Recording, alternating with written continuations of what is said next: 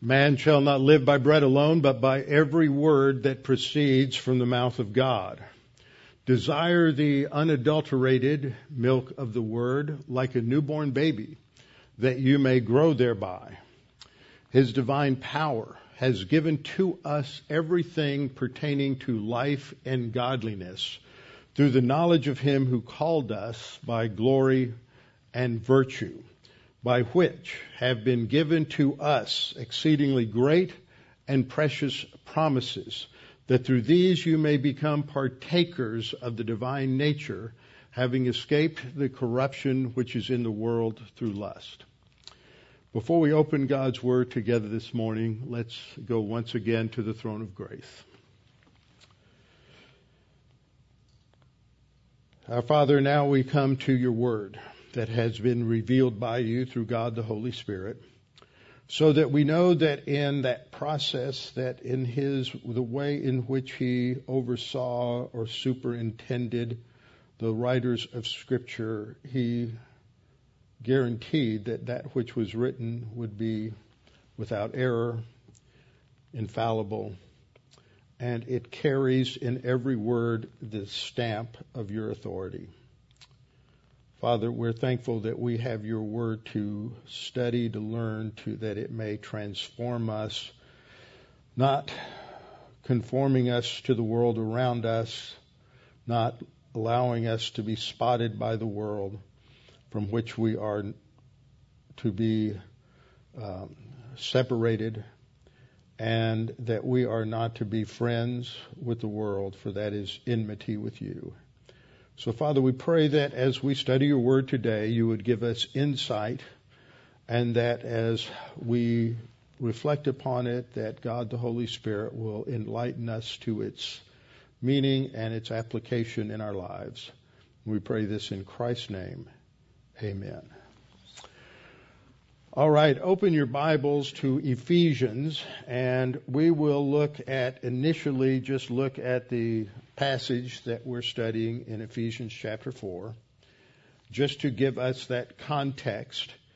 And what I am doing and what I am prone to do is as we go through passages verse by verse, that there are various topics or doctrines or subjects that are alluded to or mentioned, and of course, in the writing of a letter, not everything that ought to be said can be said at that moment. And we are to put Scripture together with Scripture to come to an understanding of what God has said on any and all of these subjects. And in Ephesians chapter 4, verses 1 through 6, the focal point is on our unity. The command in verse 1 is that we are to walk worthy of that calling.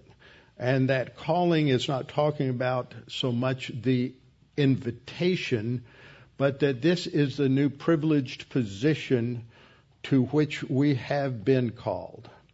It is our identity in Christ. As Paul has said in Ephesians chapter 2, that we have uh, been made alive together with Christ. We have been uh, raised with Him, raised together with Him, Jew and Gentile and we are seated together, Jew and Gentile, in this new body in the heavenly places with Christ. And in Ephesians chapter 2, we studied the distinctiveness of this particular body, that it is created by God the Holy Spirit, and that this new entity, the church, which began on the day of Pentecost in AD 33, is a a body of believers that is being built together by the Holy Spirit. It is called one new man. It is called a new body. It is called a new building and it is called a new temple.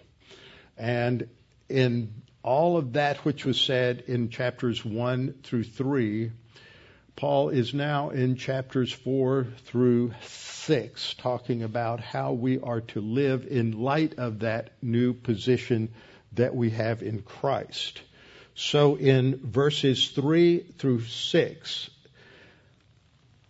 the writer says that we are to maintain and keep the unity, or we are to, excuse me, we are to uh, strive or endeavor or make every effort to maintain the unity of the Spirit in the bond of peace, and that there is one body and one Spirit, which is related to what Paul said in 1 Corinthians 12:13 that in 12:13 it is God, it is by means of God the Holy Spirit that we are made one new body and we have that unity as a result of Christ, as we saw, using the Holy Spirit to produce that unity.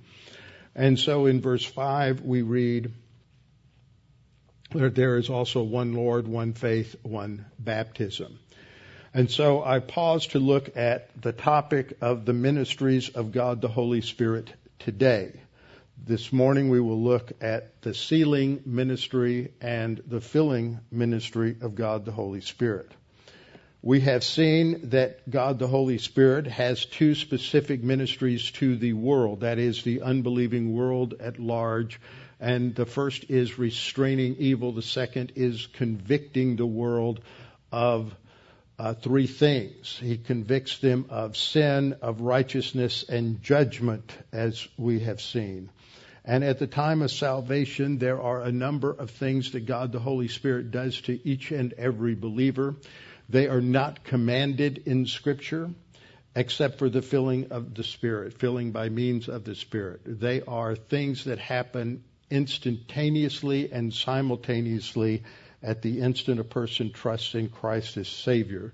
We are regenerated. We are baptized by means of God the Holy Spirit. We are indwelt by the Spirit and we are sealed by the Spirit. And at that instant, we will instantly start being filled by the Spirit, but as soon as we sin, that is uh, put on hold until we our, our fellowship with God is restored.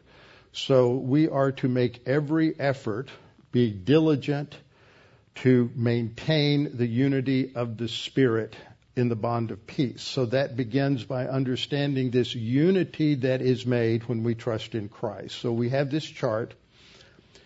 On one side, eternal realities. On the other side, the temporal realities. Temporal realities means our day to day walk with God. Eternal realities are those things that are true because of our salvation and all of the things that God did for us at the instant of salvation. We are, as we read in Ephesians 5, we are called sons of light.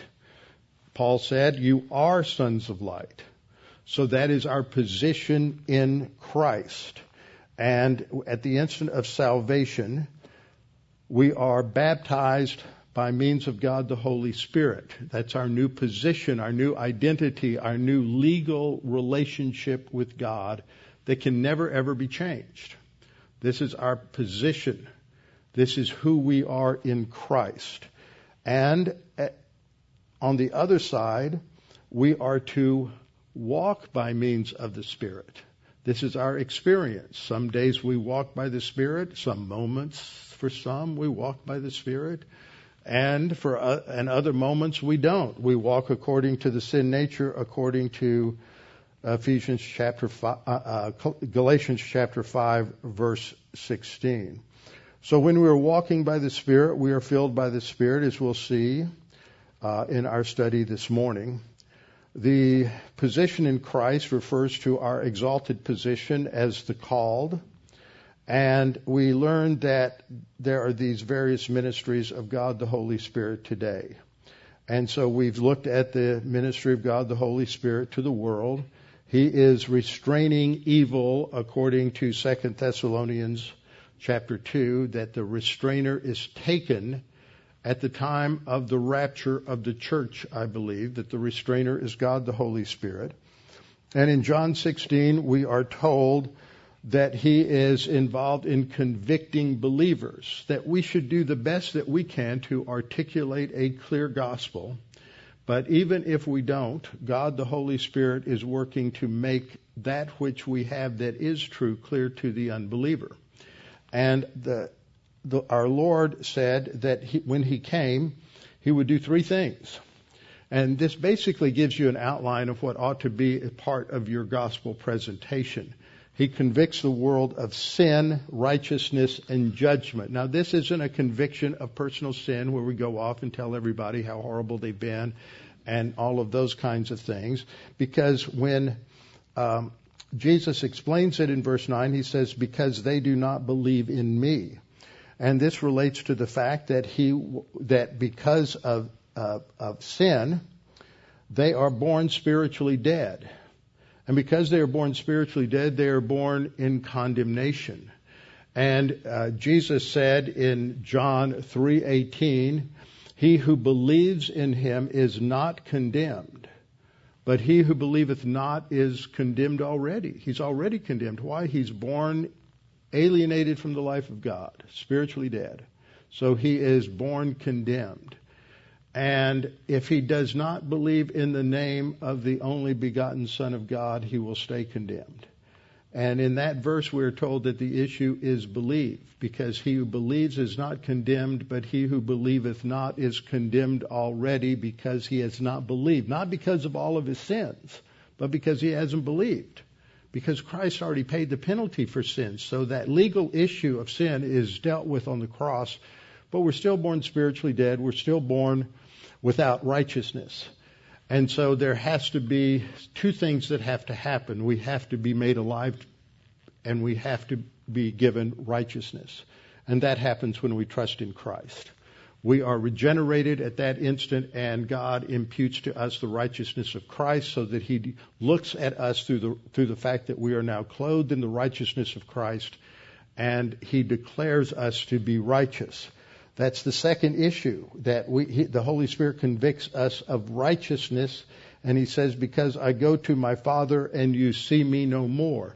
Now that may seem pretty abstract to a lot of people. Why does Jesus talk about His resurrection and ascension in relation to righteousness? But in Romans 4:25, Paul says he was handed over because of our transgressions, because he had to go deal with them on the cross and he was raised for the sake of our justification. So the resurrection is a confirmation, an attestation of God's acceptance of the sacrifice by which we are justified by faith alone. That is a quick summary of what we studied there. Then the Bible teaches about regeneration, that we were born alienated from the life of God, Ephesians 4:18, which is a sound biblical definition of spiritual death, separation from the life of God. And Jesus told Nicodemus that unless you're born again, you cannot see the kingdom of God. And so he emphasizes this idea which confuses Nicodemus, which should not have confused him because he was the teacher of Israel and he knew the Old Testament, but because of spiritual blindness, he had not accurately interpreted it. Titus 3:5, as we studied last time, gives us the role of God the Holy Spirit. It's not by works of righteousness which we have done. Not one thing can we do to make ourselves saved or savable. All we can do is trust in Christ. Christ did it all on the cross. We simply accept it through faith. It's not by works of righteousness which we have done, but according to his mercy, he saved us by the washing that is actually produced by, by the uh, regeneration. That's the best way to handle the Greek there. And then the kai, usually translated and, really has the idea of, of even in, in the same way uh, that the second statement is elucidating, expanding on the first statement. The washing of re- regeneration, that is, or even the renewing produced by God the Holy Spirit. And this is all based on God's mercy, not on our works. So then we looked at the baptism by the Holy Spirit. Now, for those of you who haven't been here or gone through this, this is a brain twister because a lot of us have not been, we've been taught accurately the theology of it, but we have not always been taught accurately the, what the Greek says, because in English translations, it is translated be baptized by the Holy Spirit. When John makes a prophecy, the one who comes after me will be baptized by the Spirit. I mean, will baptize. The one who comes after me will baptize by the Spirit and by fire. That means Jesus does the baptism. 2 Corinthians 12:13 it was translated by a different translation team in the King James and they used a different English word and they said for it is by the Holy Spirit that they that you're baptized. Well, in English that means that phrase by the Spirit indicates the Spirit does the work, but the prophecy was Christ does it. And it was just a bad translation because that, that Greek phrase is used in every single reference. And it should be translated the same way every time. And so what I have said is that the baptism by means of the Holy Spirit is the work of Christ, whereby at the moment of faith alone, in Christ alone, Christ uses the Holy Spirit. Let me insert something here. Just as John the Baptist used water, Christ uses the Holy Spirit to identify the believer with his death, burial, and resurrection and places the believer into the body of Christ. So we're identified with the death, burial, and resurrection. We are placed into Christ, the, the body of Christ, the church, as the Holy Spirit is building this new temple, which is the body of Christ, according to Romans 6, 3 through 6, and Ephesians uh, chapter 2, verses 19 uh, to 22. So this is exactly what happens. We've said it all the same way. We're baptized by means of the Spirit, Matthew 3:11 and 1 Corinthians 12:13 together, and the result of that is that we are now in Christ with a new identity, where the issue is not our ethnicity, Jew or Gentile, which did, had a divine authorization in the Old Testament. So the Jew and Gentile were separated. Uh, only Jewish males that were high, that were priests of the tribe of Levi could get into the inner part of the temple and have that access to God. But now that barrier between Jew and Gentile, which was the law, has been abolished at the cross. So that, as Paul puts it in Ephesians 2, we all have access by one Spirit to God. And that is phenomenal. That is the distinctiveness and uniqueness of the church. And women in the Old Testament could only go as far as the court of the women. They could not get into the temple either. So now there's all this verse is saying is not that there's no longer any actual slaves are free because the cross didn't free the slaves. And it doesn't say that gender identity between men and women is eradicated or gender roles are eradicated. It's saying that in relation to their access to God, these are no longer issues. The economic social issue of free or slave, the gender issue of male or female, and the issue of Jew or Gentile are obliterated at the cross in terms of equal access to the Father. Now, there's no command to be baptized by the Spirit. There's no command to be indwelt by the Spirit. There's no command uh, to be sealed by the Spirit. These are all done instantly by God at the moment of our salvation. And we looked also briefly at the indwelling of God, the Holy Spirit, who is in each of us. We're regenerated, we're indwelt by God, the Holy Spirit. And as a result of that position where He indwells us, He is able to also fill us. So 1 Corinthians 3:16 Paul says, "Do you not know that you are the temple of God and that the Spirit of God dwells in you?" 1 Corinthians 6:19 says, "Do you not know that your body is the temple of the Holy Spirit? A temple is a place where the deity dwells, so God the Holy Spirit in positional sanctification makes our body a temple for the indwelling of God the Father and God the Son." And Romans 8:9, Paul reiterates this that the Spirit of God dwells in you.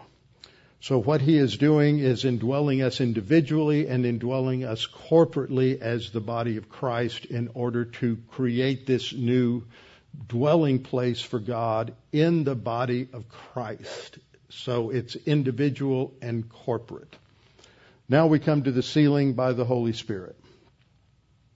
We have looked at all of these things in relation to our position in Christ, being baptized, regenerated, indwelt, and now being sealed by the Holy Spirit. And so we, let me skip past this slide, but I'll come back to it later. Uh, definition of the sealing of the Spirit. The seal by the Spirit is the down payment that certifies the salvation, or excuse me, that certifies God's ownership and protection, which secures the salvation of the church age believer from the moment of faith when the Holy Spirit indwells until ultimate salvation and glorification is realized. It's the down payment that certifies. That's what the text says. It is a down payment that certifies that you as a believer will be saved. You can't lose your salvation. You did nothing to earn the free gift. You can do nothing to lose the free gift because you have nothing to do with it. You trust in Christ. He did everything. And so because of that, we have eternal security as, as evidenced by the seal.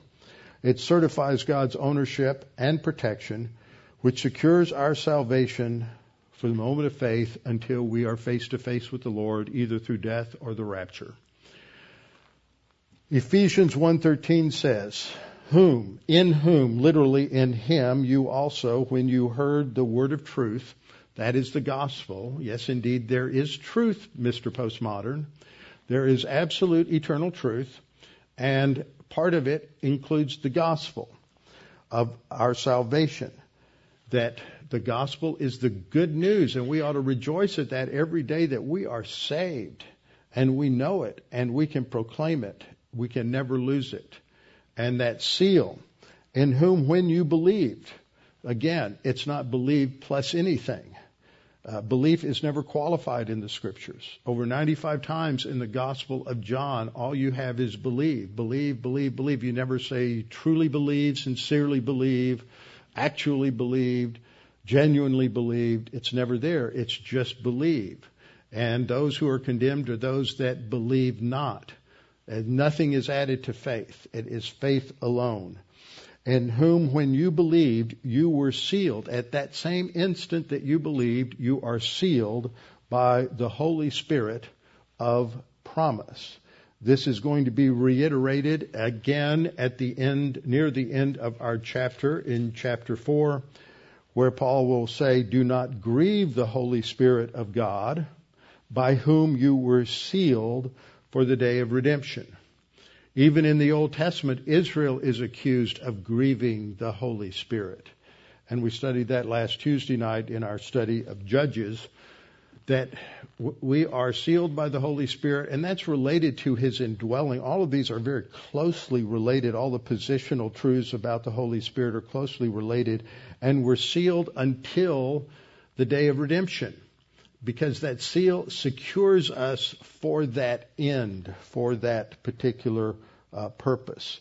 It occurred when we believed, and that seal is this word sphragizo, which refers to the act of sealing a document for security and also putting a seal on certain documents that would indicate ownership.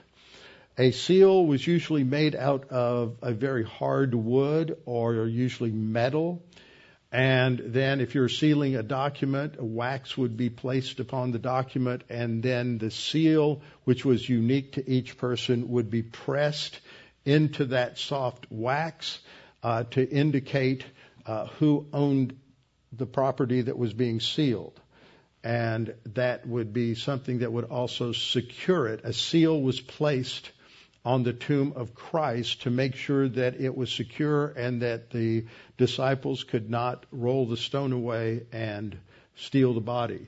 It is, was evidence that Christ rose from the dead because when the uh, disciples and Mary Magdalene came the next on that first Easter morning, Resurrection Day morning, um, the seal was still in place, and then they were rolling it away, and there was a empty tomb. So, this is what we have here is a seal. Now, I always like to explain this in terms of a little Western American history. Because in the Old West, the way in which uh, ranchers would secure and mark the ownership of their cattle was with something called branding. There was a branding iron that had on the end uh, something which uh, portrayed their initials or sometimes something else. You'd have like a rocking R or a circle D, something of that nature.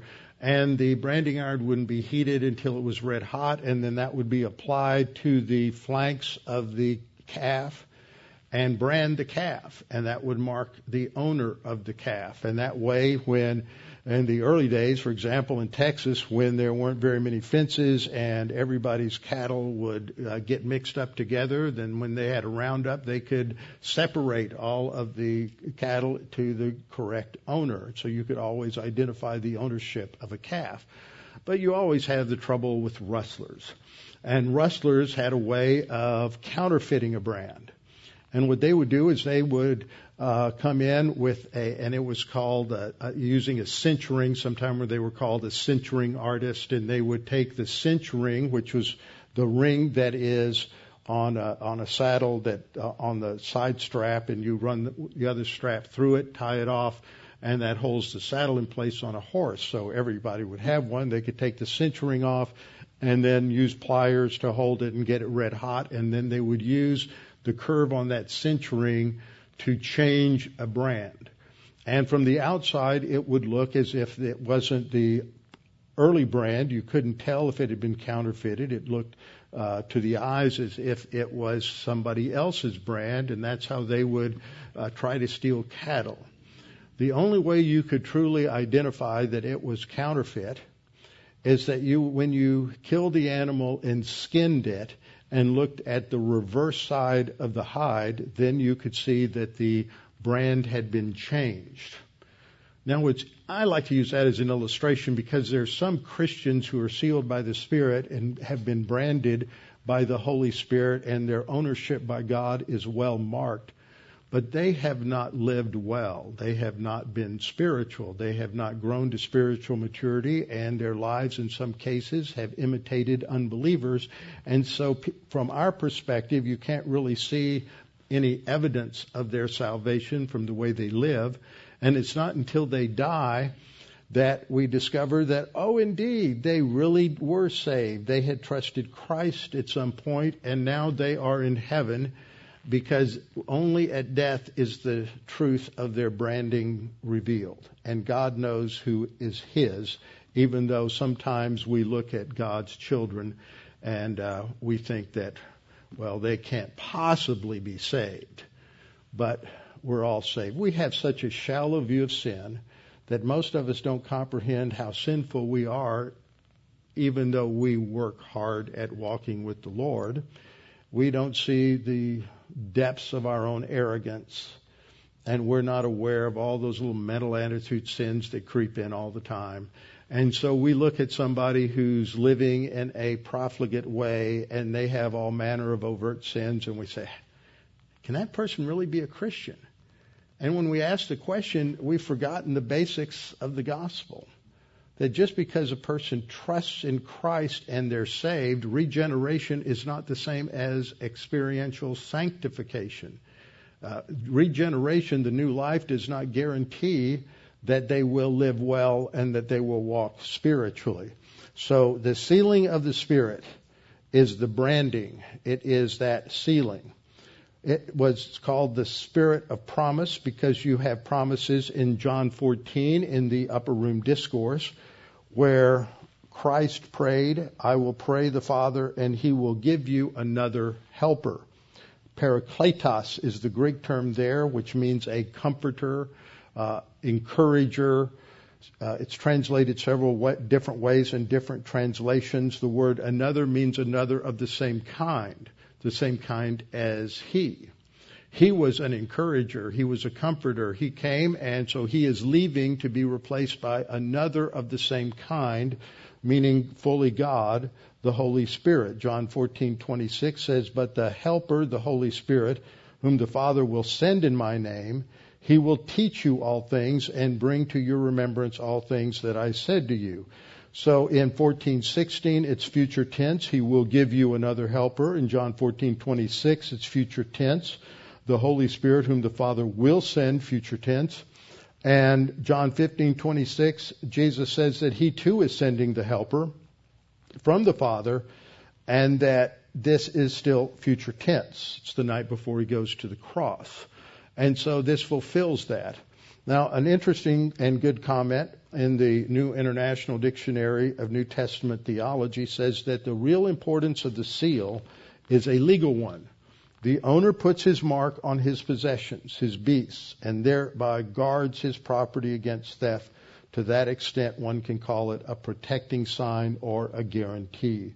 So all of this is to fulfill those promises that the Holy Spirit will come. John 16:7 is another one, and the last time it's articulated is in Acts 1:8 when Jesus is seconds away from his ascension to heaven and at that instant, he, right before he departs, he says to the disciples that they are to stay here in Jerusalem, but you shall receive power when the Holy Spirit has come. They are to stay and wait for the Holy Spirit. And when the Holy Spirit's come, Jesus said, you shall receive power and you shall be my witnesses in Jerusalem and in all Judea and Samaria and to the end of the earth.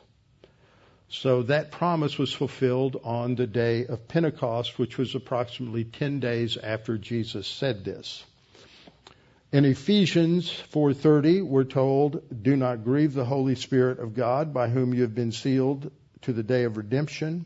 And then 2 Corinthians 1:22, "Who has also sealed us and given us the Spirit in our hearts as a guarantee." So this is wonderful teaching of Scripture to remind ourselves that we are God's, and no matter what we do, it cannot take that away. We are sealed until the day of redemption. Notice, we are not sealed until you commit a sin that is too great for the grace of God or that God forgot to uh, impute to Christ on the cross. Because in God's omniscience, He knew every single sin every human being would ever commit, and he didn't go, oops, I forgot one. And he imputed every one of them to Christ on the cross. So there is no sin that we can commit that is too great for the grace of God or that somehow wasn't paid for by Christ on the cross. But having the legal penalty paid does not guarantee salvation. Trusting in Christ is what takes that to the level where we receive new life and we receive justification by faith alone. Then the next teaching that we need to cover is the on what the Bible teaches about the filling by the Holy Spirit. Like the baptism by the Spirit and the sealing by the Spirit, the filling by the Spirit also has much confusion associated with it and it will take more that to not to, or this morning to finish this, but I want to at least cover the first part of this this morning. In Acts chapter 2, we see the fulfillment of that promise that Jesus made in Acts 1 8, that not many days from now the Holy Spirit would come. And when the Holy Spirit comes, they would receive power and be his witnesses in Jerusalem, Judea, Samaria, and the uttermost parts of the earth. And then 10 days goes by, and the Holy Spirit descends on the day of Pentecost, initially to only the 12, 11. Now, Judas was gone. Only the 11. People miss that. It's only the 11.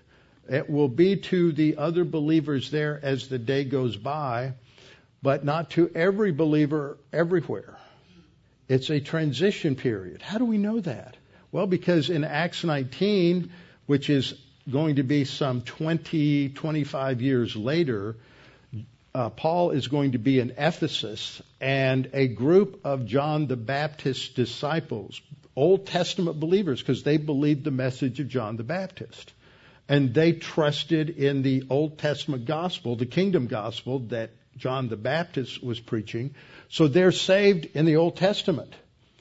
But they left Israel. They didn't go anywhere and they had never heard of Jesus. They had never heard that the Messiah had come. They had never heard that he died on the cross. They were ignorant that things changed. There was a dispensational shift, so they're still saved. That that was true on the day of Pentecost. Who were most of the people who were there at the temple on the day of Pentecost? The context tells you they were devout men. That means they were mostly they were believers, Old Testament believers. That's why they're there in the temple. But when the Holy Spirit descends, there's a dispensational shift. So there were lots of people around the uh, Roman Empire and over in Babylon who were Old Testament believers, but they didn't even know that Jesus had come yet. So there's a period of time there where you have people who are still Old Testament saints because they've never heard about Jesus coming yet. And then you have those who are hearing about Jesus. That's what happened in Acts 19. Paul gave them the gospel and they trusted in Christ as the Messiah and he baptized them.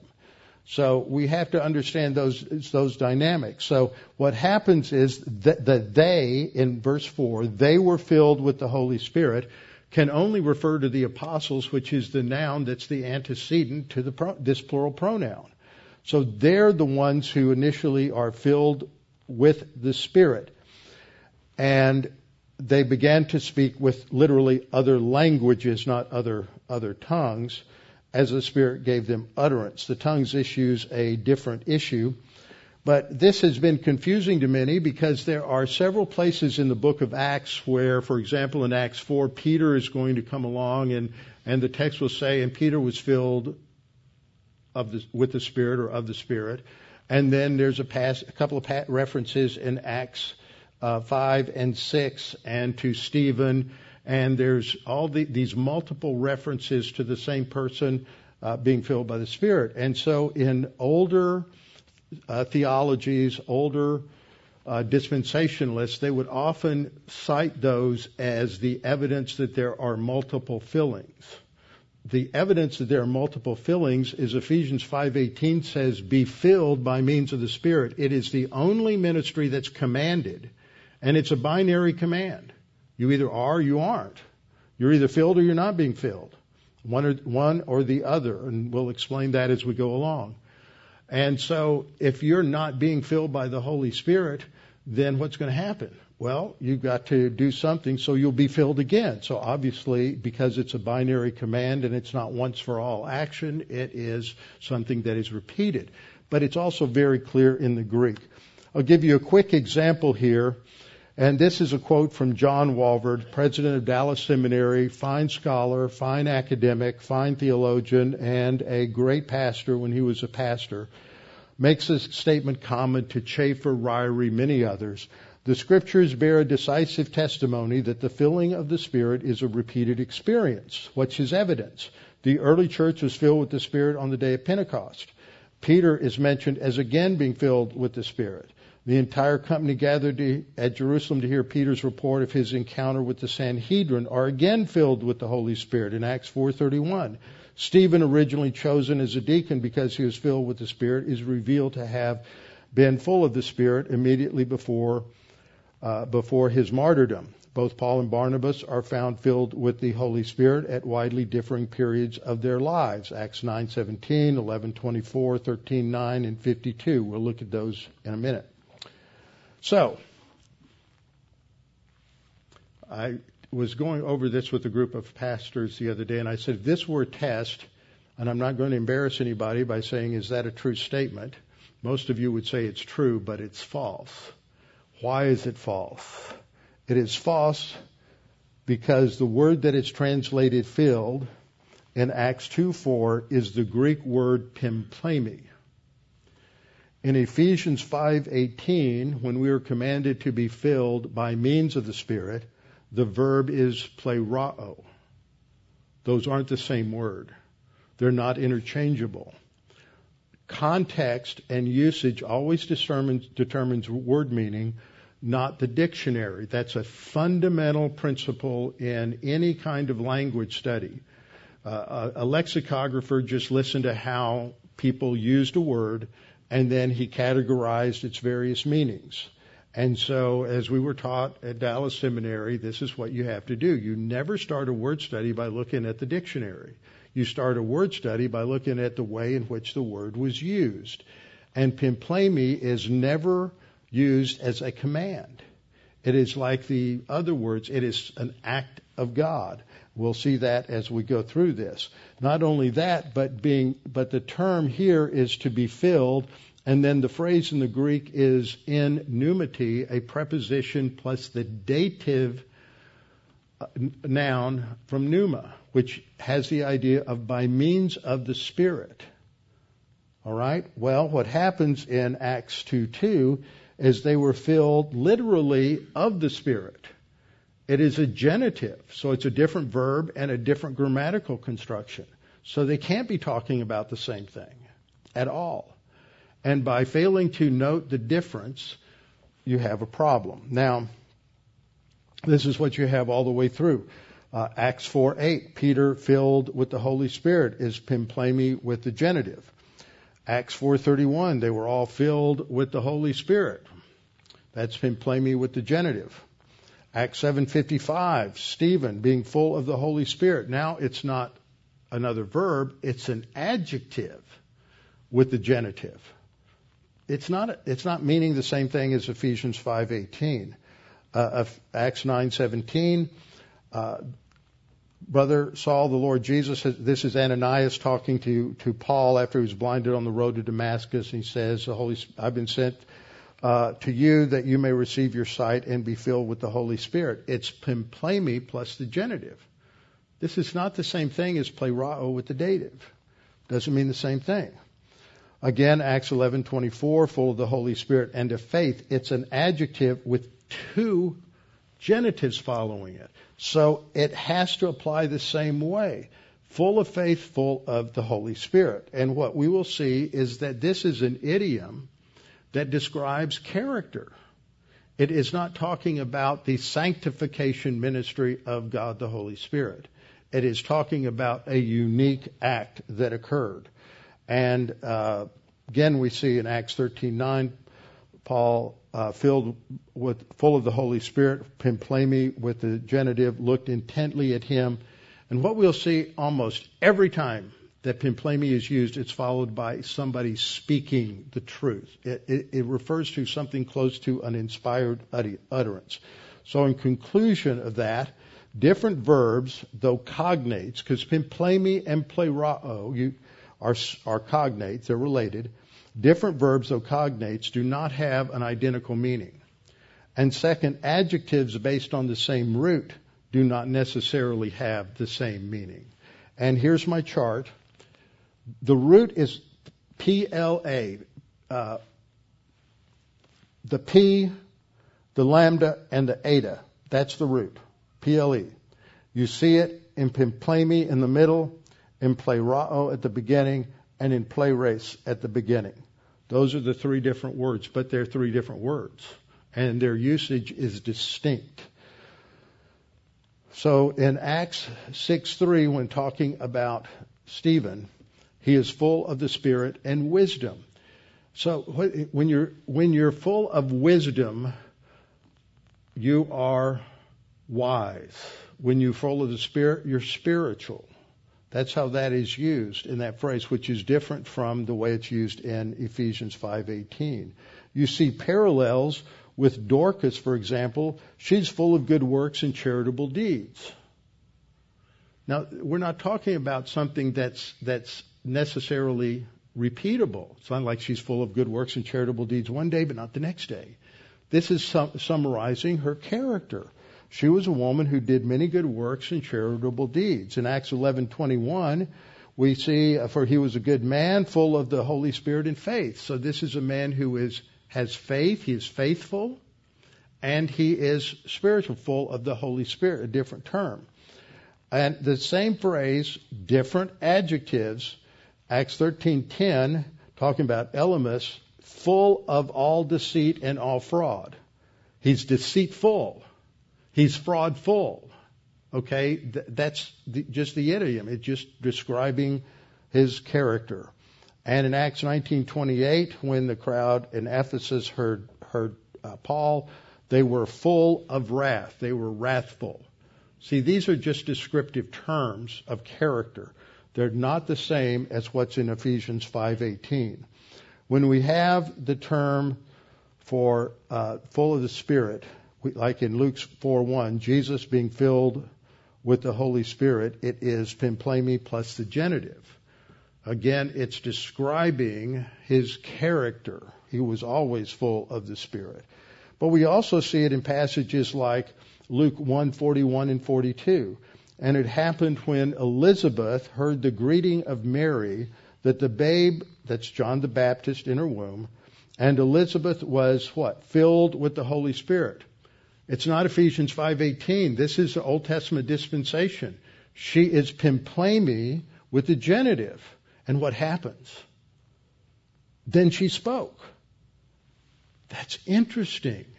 When pimplemi happens, there's speaking that comes. You look a little later in the chapter when Zacharias is filled of the Holy Spirit, pimplemi, he prophesies, Blessed is the Lord God of Israel. See, pimplemi followed by speaking.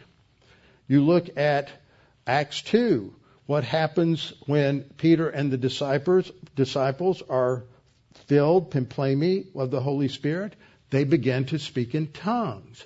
And you can go through passage after passage after passage, and about 98% of the time we are specifically told that after pimplemi they speak. Sometimes, a couple places it doesn't say what happened, it just says that. So it is related to a special, sovereign work of God that comes upon certain people at certain times in the Old Testament dispensation or in the very early church and they speak. But Ephesians 5:18 says, "Do not be drunk with wine in which is dis- dis- dissipation, but be filled by means of the Holy Spirit." It's an imperative verb and followed by the means of the filling. Now that is a whole other discussion. And it is remarkable to understand the cultural background that the Ephesians would have understood, but most of us don't have a clue because we don't understand the culture of Ephesus, the religious background that was going on there, and what this meant. So we'll get into that next Sunday morning with our heads bowed and our eyes closed. Father, we thank you for this opportunity to study these things, and some things in your word are difficult to understand. Some things it's difficult to work through the translations and the original language. And, and Father, we're just thankful for so many that have gone before that have made accurate, come to accurate conclusions. And we've seen a pattern through the centuries that before people finally get accurate conclusions, they often make many inaccurate conclusions. And so we're thankful for those who have work their way through this and come to clarify just exactly what it means for us to be filled by the Spirit. So, Father, we're thankful for all that you've provided for us and that it is God the Holy Spirit who fills us with your word as part of his sanctifying ministry. Uh, as our Lord prayed in the uh, the night before he went to the cross, Father, sanctify them in truth. Thy word is truth. It is through God the Holy Spirit in conjunction with the word that we are sanctified, matured, we come to understand truth. Father, we pray for any listening today, anyone here who has never trusted in Christ as Savior, that they will understand that the good news of Jesus Christ is not that you can work your way to heaven. The good news is you can't work your way to heaven. The good news is Christ did it all on the cross. He paid the penalty for sin, that there is forgiveness, true, genuine, eternal forgiveness by trusting in Christ for his work on the cross. The slate is wiped clean. The certificate of debt was nailed to the cross. And Father, we pray that anyone listening would understand that the only thing necessary to have eternal life is to believe in Jesus, to believe that He died on the cross for your sins, and that's paid for, and by trusting in Him and Him alone, you have eternal life. Father, we thank you for this opportunity to uh, worship you. And as we close, we pray that we may uh, continue to think through and discuss what has been taught today. And we pray this in Christ's name. Amen.